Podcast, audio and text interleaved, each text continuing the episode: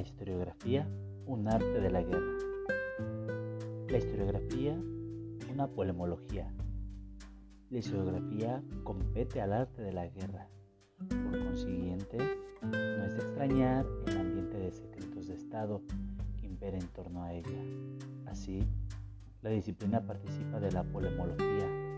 Cómo abordar el combate, medir las relaciones de fuerza, perfeccionar una estrategia, una táctica para alcanzar el objetivo, gestionar las informaciones, callar, silenciar, subrayar la evidencia y fingir más que todo lo que supone enfrentamientos, incluso a la hora de determinar quién es el vencedor y quién es el vencido.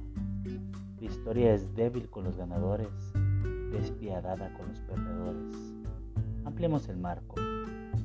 La historiografía de la filosofía no escapa de esta ley del género. La filosofía, en tanto arrogante, a menudo demasiado segura de sí misma, demasiado inclinada a dar lecciones, suele presentarse como la disciplina que corona todas las demás.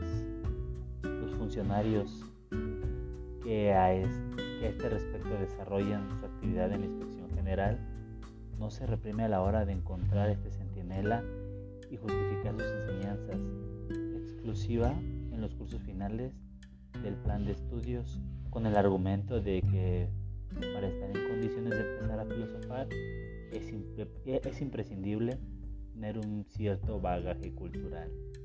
Al parecer, es menester acumular previamente un gran caos para poder ordenarlo algún día aquí.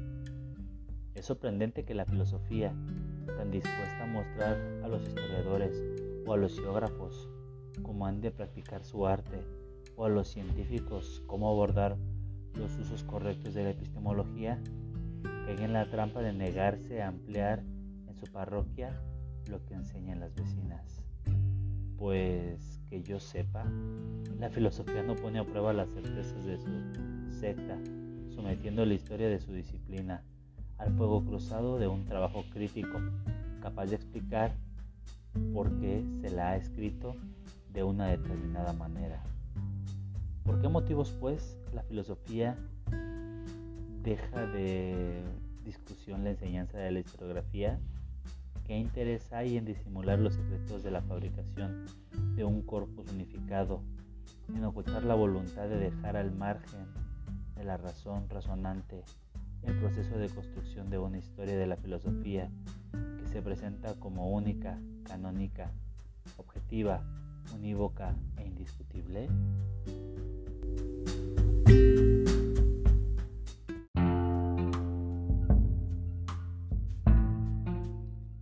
La historiografía, un arte de la guerra.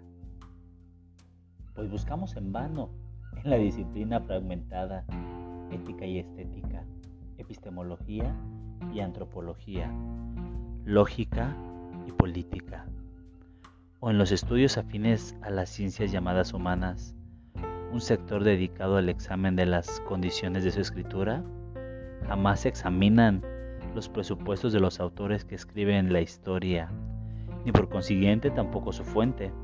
En efecto, un filósofo, una doctrina, un pensamiento, un sistema, un libro, una reflexión o una obra solo existen una vez escritos en un proceso histórico. Historia de la filosofía, por supuesto, pero también historias a secas. Cada momento se lee en un movimiento al que se está íntimamente unido. Lo propio de una época filosófica funciona en la dialéctica a largo plazo. ¿Qué autor invisible cuenta detalladamente la Odisea al público? ¿Quién escribe la historia de la filosofía? O dicho de otra manera, ¿quién dice la verdad filosófica? ¿Dónde se oculta su demiurgo?